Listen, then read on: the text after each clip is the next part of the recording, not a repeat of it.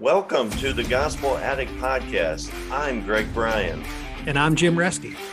We're gospel addicts because we believe the gospel of Jesus isn't just good news, it's the best news ever. We're addicted to the gospel because it doesn't just start us out in the Christian life, it is the Christian life. Join us as we look at the Bible through the lens of the gospel. Thanks so much for listening. All right. Uh, good morning, everyone. Bow your heads with me in prayer. Uh, we are just so grateful for the chance to get together like this and study your word together. We just pray that we, you'd open our eyes to behold wonderful things from your law, and you'd have us hear and learn what you what you would have for us today. In your name we pray. Amen. Good morning, everybody. Today we're going to talk about First and Second Thessalonians. And First and Second Thessalonians are fascinating to me because they take these two books, they take two concepts and put them together Paul talks about two concepts, both in First Thessalonians and in Second Thessalonians, two concepts that seemingly have nothing to do with each other. And he puts them together and he mentions them both. And in First Thess and Second Thess, these two concepts come out, and maybe it's just coincidence, but maybe they have something to do with each other. these two concepts are the second coming of Christ and work, the end of the world and your job. So maybe it's just coincidence. Maybe those are two things on Paul's mind. Maybe there are two things that Thessalonians needed to hear, but he brings them up both times. And so that's what we want to talk about today and to see if there's any relationship between those two things the second coming of Christ and work. And what we're going to do today uh, is primarily focus on the whole concept of work. And I want to do that because I want to do this in particular because we rarely talk about this in the church. We talk about all kinds of things in the church. We talk about coming to Christ. We talk about your salvation. We talk about how to grow in Christ, holy living, sanctification. We talk about family. We talk about how to deal with suffering. We talk about all kinds of things. But we rarely talk about the whole concept of work. And I think that's because there are basically three different views of work within the Christian church. And I don't mean our church, this one in particular. I mean in the Christian church, three different views of work. There are probably more, but these are the three that I think of in my conceptualization three different views of work. First is that work is worthless. Your work is worthless. It's all going to burn. It's all going to burn. Look, there are only two things that you come in contact with in this world that are going to last forever. And you're actually in contact with them, most of you this morning the Word of God and people. Those are the only two things that are going to last. Everything else around you is going to burn. Why are you wasting your time on worthless things, your job as a contractor or uh, your carpentry. If you're a real estate developer and you're building apartments, why are you wasting your time? The only thing that's going to last is the word of God and people, right? Everything else you're doing, if you're not in, in ministry, is worthless. Now, that's kind of a minority view. I don't think that's the majority view in our world, but it's still prevalent. I'll give you a short story. We uh, support this missionary and we love her. She's great. She does great work. And she was over our house. She was fundraising. We support her. We continue to support her. But she was over our house fundraising, and she kept saying, you know, missions, missions are just at the heart of God. Missions are at the heart of God. At the heart of God, missions. She just kept, a phrase, look, she was fundraising, so I can't blame her. So she just kept saying this. And you know, later in the evening, oh, you know what you find when you peer into the heart of God? Missions because missions are right at the heart of God. They're just the heart of God is missions. And about halfway through dinner, she looked up from her plate and she said, Oh, uh, Jim, how's work going for you? And I said what I think any rational person would have said at that moment. I said, It's fine. It's fine. And in my mind, I'm thinking, but it's obviously not at the heart of God, is it? Right? It's just work. Even she would not say this is this this view. I think this is a little bit of an extreme view, but I think it's still out there. It was definitely the dominant view in the Middle Ages, and we'll come back to that. The second view is work is tolerated. It's okay. It's okay. It's tolerated. You know, Colossians 3.23, whatever you do, do your work is for the Lord and not for men, right? But the, the purpose of your work is to win souls for Christ. It's a platform for evangelism and to make money so that you can support missions because they're at the heart of God, right? So go to work. And if you say, well, I'm going in this certain field, I'm going to do this kind of engineering this field, people would say, oh, that's great because we need Christians there to witness to people at the job, on the job, right? So, so the purpose of your work is to save souls for the lost, do evangelism on, on the job, and make money so you can support the church. But make no mistake, even in this view, the work itself that you're doing, the actual substance of the work you're doing, is still worthless. But it has a purpose save souls, make money, give to the church. There is a corollary to this or a subcategory, little carve out for those of you who are in the helping professions. That's, that's better. That's okay.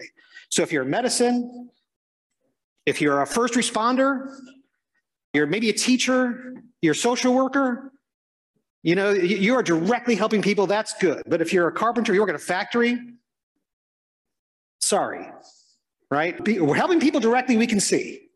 But all this other stuff here in accounting, banking, banking, forget about it. The third view is that your work itself, the substance of your work itself is worthwhile. And the point I want to explore today is could this even possibly be true? Is it possible that the work itself that you're doing, the actual substance of the work, is actually worthwhile? Dorothy Sayers had an essay she wrote shortly after World War II. It's still relevant today. It was called Why Work? And she says this She said, that Nothing has a church so lost her hold on reality as in her failure to understand and respect the so called secular vocation. The church has allowed work and religion to become separate departments. And therefore, the church is astonished that work in the world has been turned to purely selfish and destructive ends, and that many have become disinterested in religion. But is this astonishing? How can anyone remain interested in a religion or faith that has no concern for nine tenths of his or her life? I've been going to church for 40 years, more than that. And in all that time, we talked about the world of work and what you do in the secular vocation less than a dozen times. So I want to spend like this next hour that we have really talking about this concept of work. And what I'm going to do today, I'll tell you what we're going to cover today. I'm going to give you a very brief overview of 1st and 2nd Thessalonians. It's going to be the briefest overview of a book of the Bible, two books of the Bible, that the Men of the Word Bible Study has ever seen in the last 20 years. Three to five minutes, like that.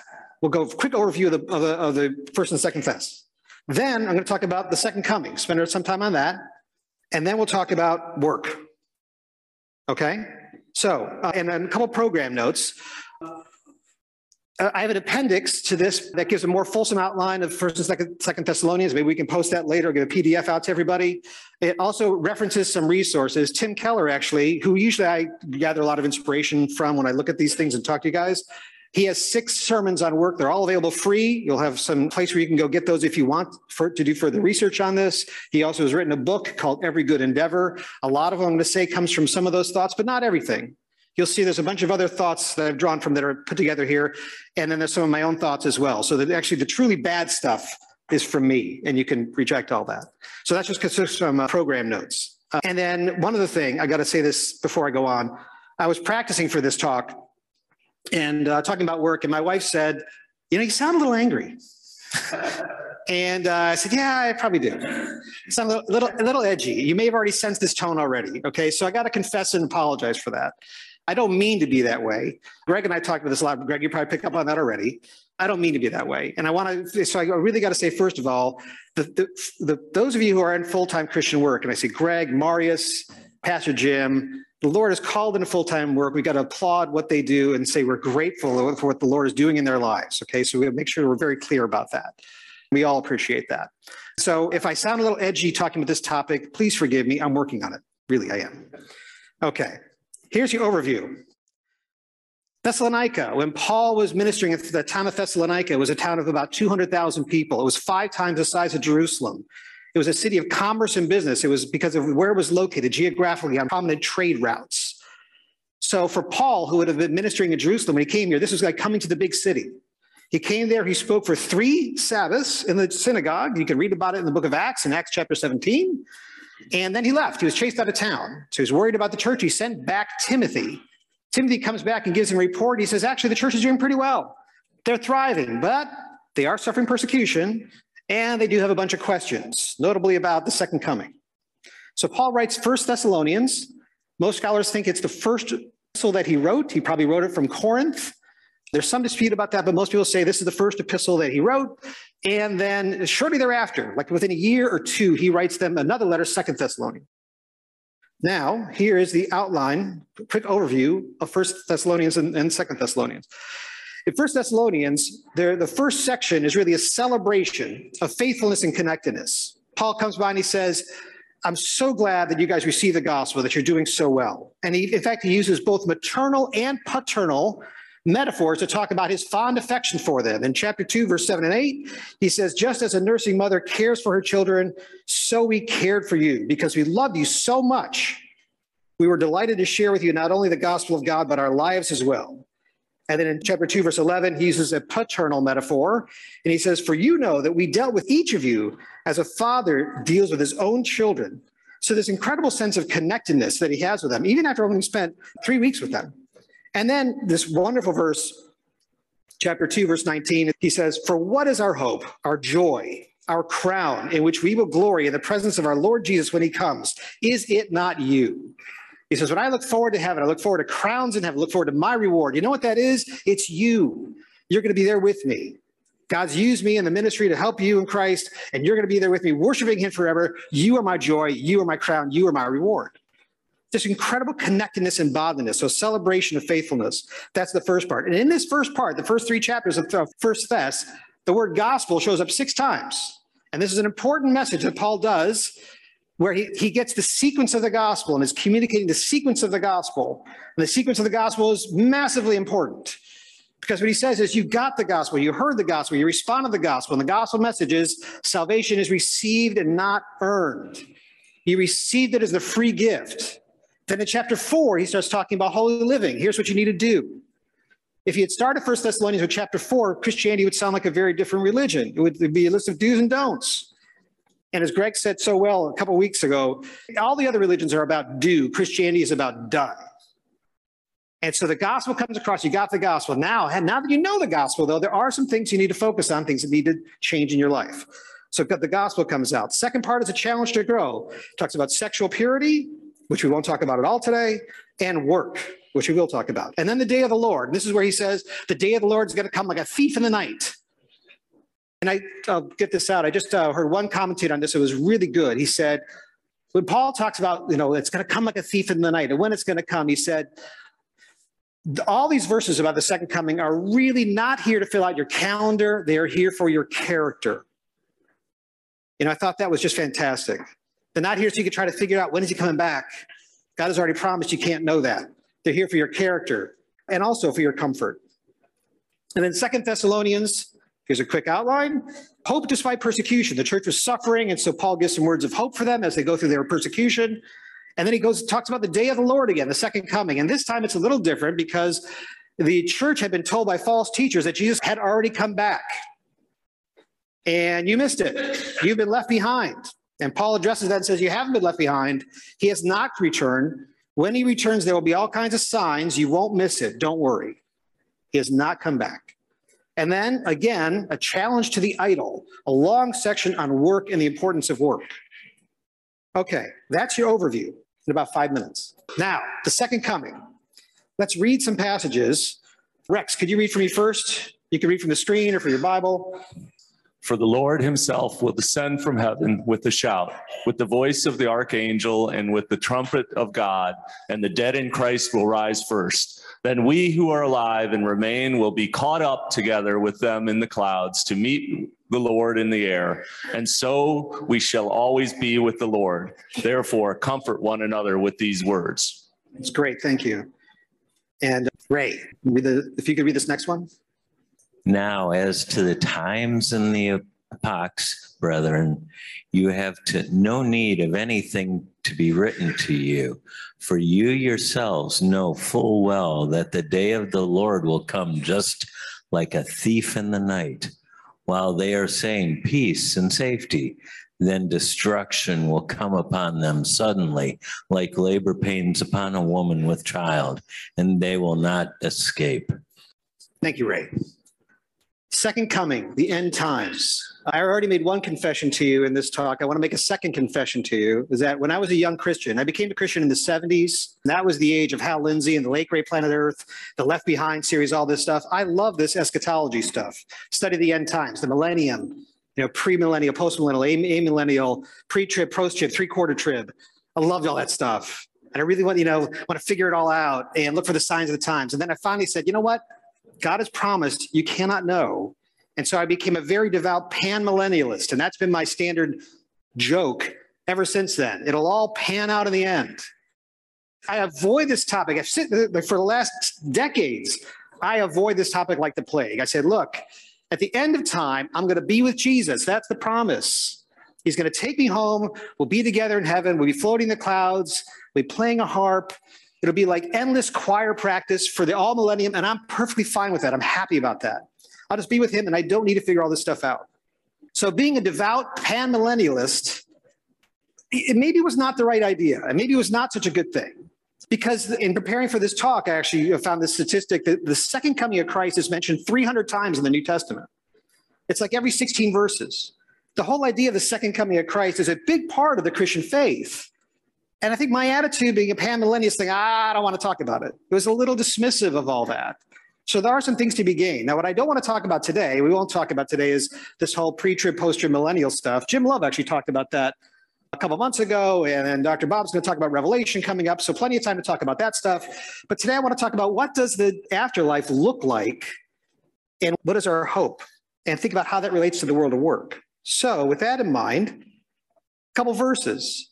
The afterlife, the way it's described in the Bible, seems to describe a very physical future, not the floating on clouds playing harp thing I was envisioning. And if you look, for example, at Isaiah 65, it starts in the Old Testament and carries over to the New Testament. Isaiah 65 talks about a new heavens and a new earth. Isaiah 65, 17 and verse 12, see, see, I will create a new heavens and a new earth. They will build houses and dwell in them. They will plant vineyards and eat their fruit. Sounds like a physical activity in the afterlife, building houses, planting vineyards, agricultural activity. Isaiah 60, Isaiah 60 on its own is just fascinating. It's a whole depiction of the, of the, of the afterlife and the future. And in Isaiah 60, Jesus is eh, ruling uh, from Jerusalem, and all the nations of the world are bringing their wealth to him. And it actually says, Nations will come to your light and kings to the brightness of your dawn. The wealth on the seas will be brought to you. To you, the riches of the nations will come. In the lead are the ships of Tarshish. Tarshish is Spain. So there's a reference to some geographical place called Spain in the afterlife. And maybe it's purely metaphorical, it's pure allegory, but it seems very geographical and physical.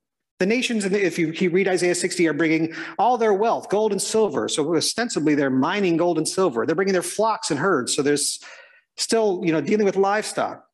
Maybe again, maybe pure allegory, but it seems to describe a physical future.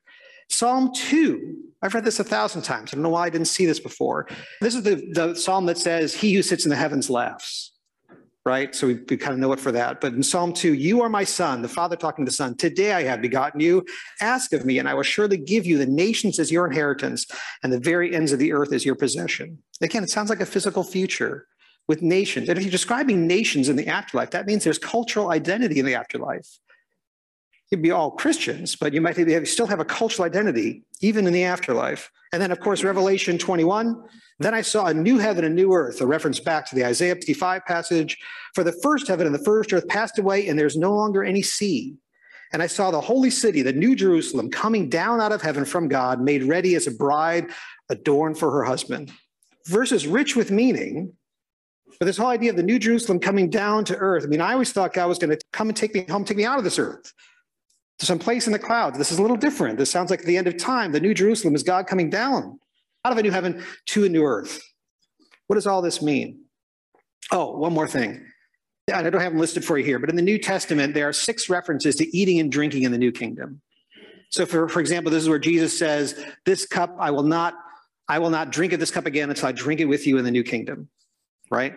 References to what seems like physical activity. So, two views on what this means. Two views on the new heaven and new earth. One is that it's all going to burn up and be completely destroyed. And there'll be then a new earth that's created ex nihilo, out of nothing. And this comes from Second Peter. But the day of the Lord will come like a thief, in which the heavens will pass away with a roar, and the elements be destroyed with intense heat, and the earth and its works will be burned up. There it is. It's all going to be burned up right there.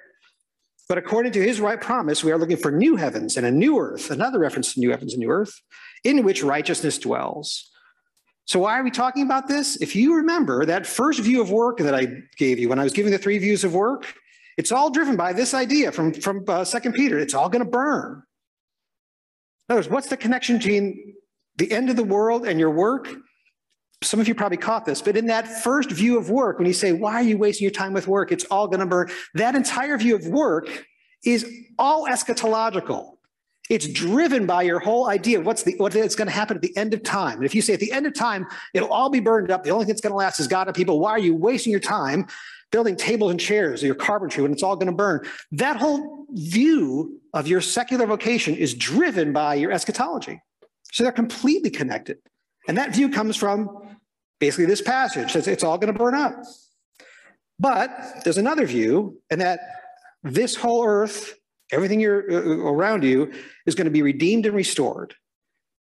I'm not sure. I'm not sure that this is the majority view in the Christian church, but it's interesting. I'm not sure about it, but I'm going to present it to you today for your consideration. Okay.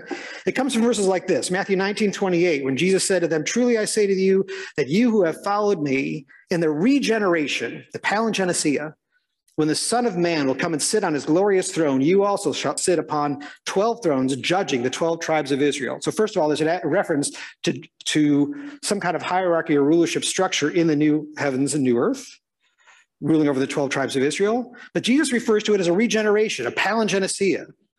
And the word would have been familiar to the listeners at the time. It's a word that only appears twice in the New Testament. It's a word that is, it comes out of Greek philosophy, and their, their philosophy was that all history was cyclical in nature, that every once in a while everything got kind of out of whack and there would be a great purging by fire and it would all be reborn. And then the whole thing would start all over again. It would all get out of whack and all be a great purging by fire and reborn. And so Jesus said, when I come back instead on my throne, there's going to be a palingenesia. The listener would have said, whoa, so it's true. There is going to be a palingenesia, but not an endless cycle of palingenesias, one focal point to which all of history is going.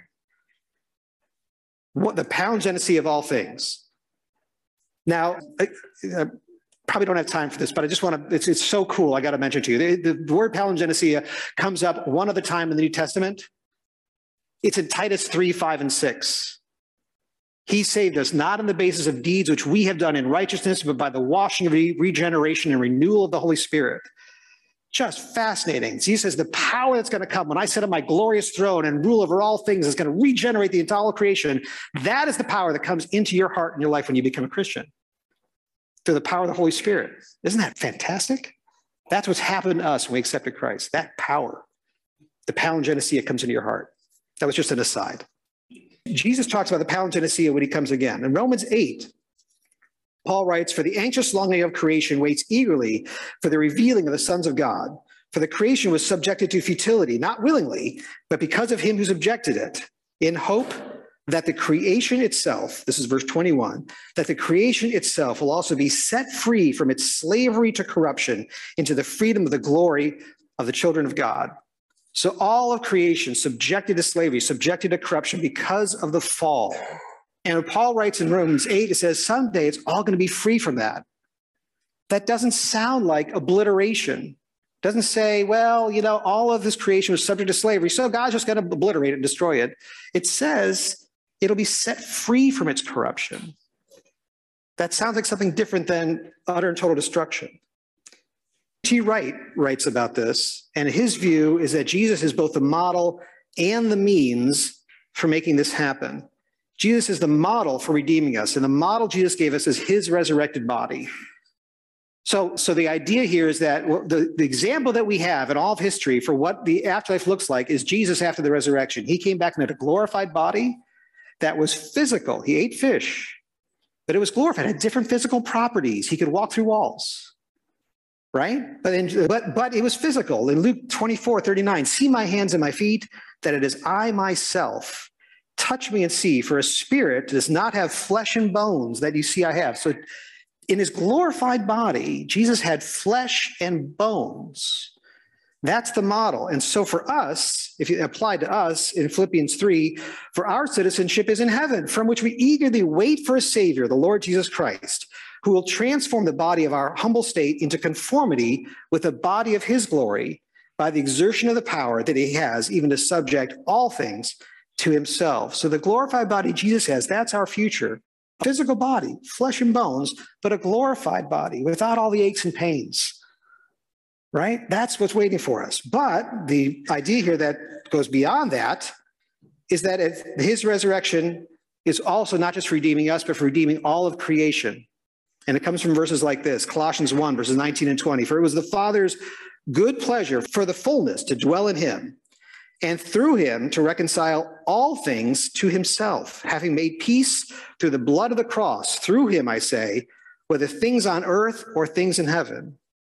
So, this view, for your consideration, is that the, the power of the cross, the redemptive power of the cross, was not just to save human beings' souls, the Christians, right?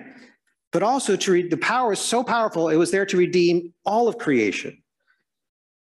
And if you look ahead to uh, how that applies to creation, it's in Acts 3, verses like this. This is Acts 3, verses 19 through 21.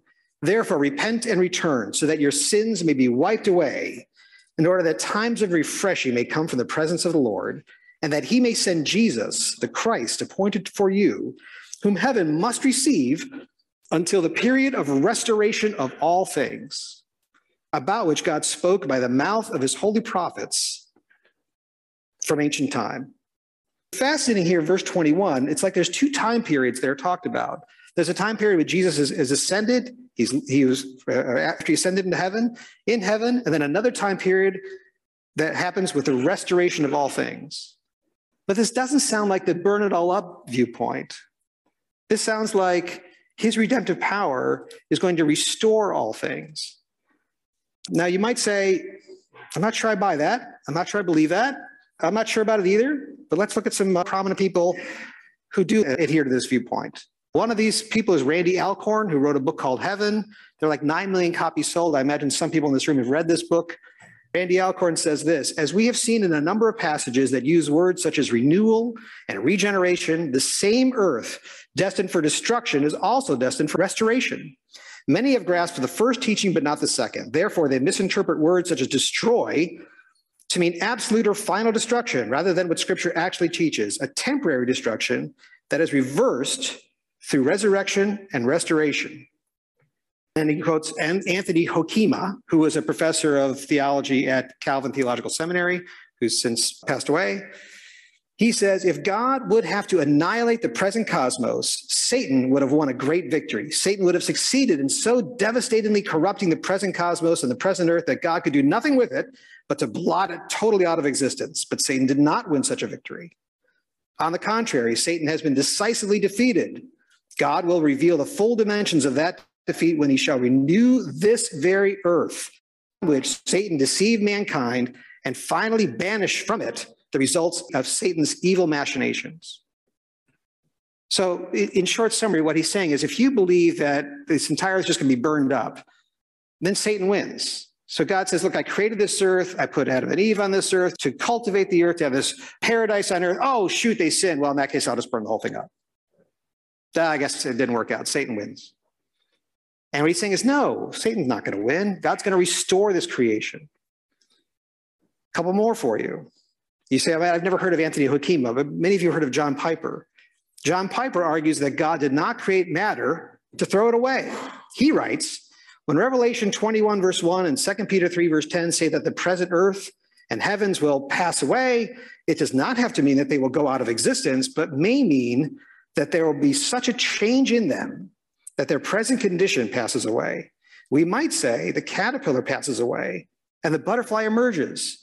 There is a real passing away and there is a real continuity, a real connection. And then someone else you may have heard of, Dr. Martyn Lloyd-Jones, that was a preacher in London. Tim Keller often quotes Martyn Lloyd-Jones. He says, everything will be glorified, even nature itself. And that seems to me to be the biblical teaching about the eternal state, that what we call heaven is life in this perfect world as God intended humanity to live it. Men and women are meant to live in the body, and we will live in a glorified body, in a glorified world, and God will be with them. So, what does this mean? If this is true, that means this present earth, God is going to recreate and, and, and redeem. Don't know exactly what that means. Don't know exactly how that's going to happen. Because you might say, well, what does it mean when Jesus had a glorified body? Did his DNA reconfigured? Did the molecular structure of his body change when he has talked about that? We don't know. God doesn't describe that. We don't need to know that stuff. But he's saying if, if this entire present world is restored, it puts a whole new meaning on verses like, do your work for the Lord and not for men. So if you are a real estate developer and you are developing apartment buildings, and you say, I'm developing this apartment building, and I've been told at church, do your work for the Lord, not for men, that means I should do my work hard. I should be honest and do it with integrity. I should witness to people at work, and I should make my money and give it to the church, right? That's what it means. But you might say, I'm going to finish this apartment building on Tuesday, and the Lord might come back on Wednesday, which literally would mean that apartment complex would be part of his kingdom, which puts a whole, if that's true, I'm not sure that it's true. But if it is true, that means it puts a whole new spin on do your work for the Lord and not for men. Look, if you're an engineer, if you're a civil engineer and you're designing this bridge, you say, I'm going to design this bridge over this river, and it's going to have this beautiful arc that spans this river and bears the weight. And I'm going to make it beautiful because this bridge just might be part of his kingdom. I'm doing my work for the Lord and not for men. Puts a totally different spin on doing your work. It just might be part of his kingdom. And look, and if it's not, if it's the other view, it says, no, no, no, no, no, you don't understand. All this is going to be burned up completely. A new heaven, new earth, something totally different. God at least will say, look, in the new heavens, I promise you, we're going to build homes and live with them. So you, you're a real estate developer who built those apartment complexes. I love the way you did that. I love the way you did manage that project. I've got a ton of mansions to build. Come with me. It's a very different view of the value of your work in the next life. So, so what? So what? What's the connection between this physical future and our work? Implications for work. Implications for work about this whole view of the uh, new heaven and new earth. First of all, a contrast. In Eastern philosophy, actually, I should just stop there for a second. Any questions or comments on this so far? Anyone, any questions or comments? I should just take a pause here. Yeah, over here there seems to be some additional support for this now that I'm thinking about it in the way that God destroys all the land, at least and the creatures on the earth, when he has Noah build the ark, and then promises not to do it again. Right. I mean, uh, the the apparent view of that is that he promises not to destroy people again, but I'm not sure that's what it actually says. Right? He promises not to cause that kind of calamity again, so that would again support the view that what he created on the earth wouldn't be entirely annihilated again. Yeah, thanks for the comment. And I, I, am glad you brought up the whole idea of the flood and the rainbow because I've often thought when we see the rainbow, it's the most underappreciated promise in Christianity because there's so much sin in the world. Right? Whenever I see a rainbow, I think, I can't believe you know just come back and burn this whole place up right now. And the promise that he says, I'm not going to do that despite all the sin in the world. I'm not going to bring the flood back and do that. Just the most amazing promise. We had another comment. Yeah, a couple quick points. When you talk about work, and I know we're going to get more into it, but one of the things the scriptures in the Bible says that your work will be tried by fire. And if it survives, you'll get a crown. So our work is always to be to God, regardless of what the results are going to be.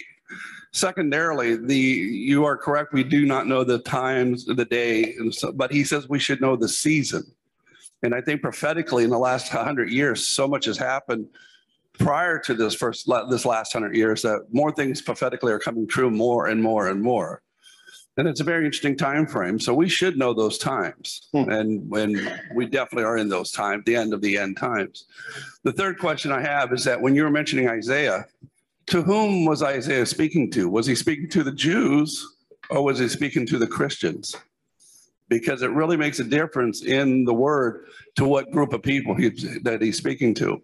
And sometimes we try to confuse that by like if it's written to the Jews, we assume that it's written to us, the Christians, when it's not. Right. So Right. in the physical sense, I believe that the Jews will be here after the the tribulation period and repopulate the earth. Yes. Yeah. What, good point. You take verses like uh, Jeremiah he says, I know the plans for you, declares the Lord, plans are will for not for calamity. And he's speaking to the Jews, and we appropriate that verse for ourselves. Say, he knows me personally, knows the plans. So there's a question of what does that verse really apply to me? I do think when he's talking about the new heavens and new earth, he's talking about something for everybody, not just for the Jews. Thanks for listening to this episode of the Gospel Addict Podcast. Feel free to contact us via email at gospeladdictpodcast at gmail.com. Stay tuned for our next episode and remember, on your worst days, you're never beyond the reach of God's grace. And on your best days, you're never beyond the need of God's grace. See you next time.